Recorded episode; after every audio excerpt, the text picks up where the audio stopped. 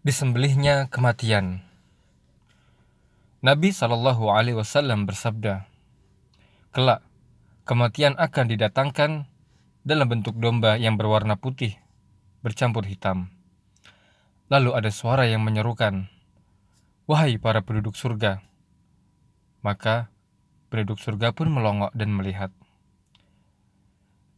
Selanjutnya suara itu menyerukan, "Apakah kalian mengenali domba ini?"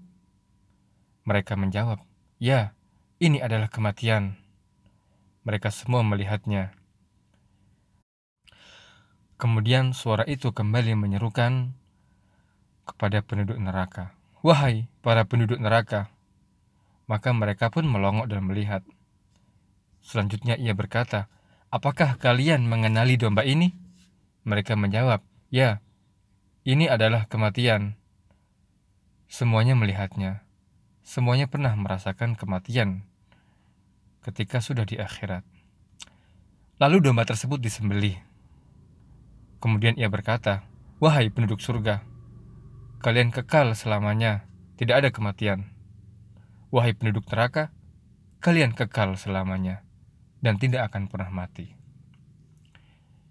Di dalam riwayat lain disebutkan, maka Penduduk surga semakin bertambah bahagia sedangkan penduduk neraka semakin bertambah sengsara. Kemudian beliau Shallallahu Alaihi Wasallam membaca,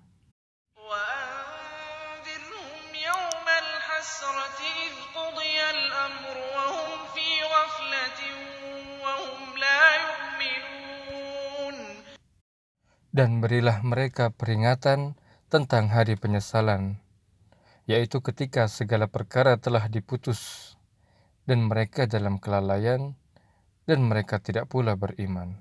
Quran Surat Maryam ayat 39 Diriwayatkan oleh Imam Ahmad dari Abu Sa'id Al-Khudri radhiyallahu anhu dengan redaksi Imam Ahmad.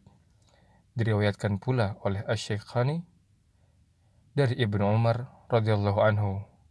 Redaksi keduanya mirip dengan redaksi Imam Ahmad. Saat itulah manusia akan hidup abadi selama-lamanya. Mereka tidak akan mengalami kematian, karena kematian telah Allah binasakan. Bahagialah penduduk surga dengan kebahagiaan yang abadi. Sengsara dan binasalah penduduk neraka dengan siksaan yang tiada akhir. Oleh karena itu, kaum muslimin, janganlah kita tukar kehidupan di dunia ini yang sementara dengan derita yang tak berujung di akhirat sana. Pergunakanlah dunia untuk menjemput kebahagiaan abadi di surga.